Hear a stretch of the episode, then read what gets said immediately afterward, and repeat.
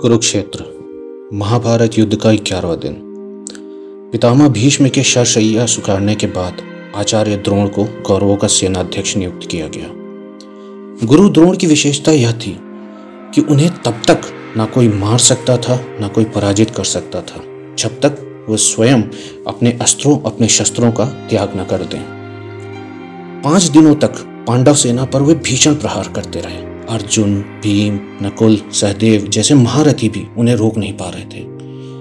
पूरे पांडव दल में बस यही चर्चा थी कि उनके बाणों के वेग को रोका कैसे जाए। और तभी एक योजना बनी और आगे हम सब जानते हैं कि क्या हुआ। अश्वत्थामा की मृत्यु। अश्वत्थामा की मृत्यु, बस यही एक वाक्य जिनसे वे विचलित हो गए।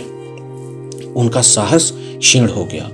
अस्त्र शस्त्र स्वतः ही उनके हाथों से नीचे गिर गए और कृष्ण द्युम के प्रहार से पहले ही उनकी आत्मा ने उनका देह त्याग दिया। वह धर्म धर्म का युद्ध था और सब कुछ सुनियोजित था। परंतु आज आज कोरोना के साथ चल रही लड़ाई में हम सब आचार्य द्रोण की जगह पर खड़े हैं। बहुत सी बातें घटनाक्रम आ चुके हैं और आगे भी आएँगे जो हमें विचलित करेंगे।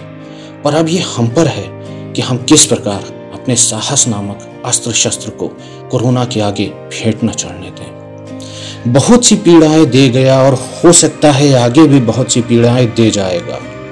बहुत सी पीड़ाएँ दे गया और आगे भी हो सकता है बहुत सी पीड़ाएँ दे जाएगा, पर वक्त ही तो है, आखिर ये भी गुजर जाएगा।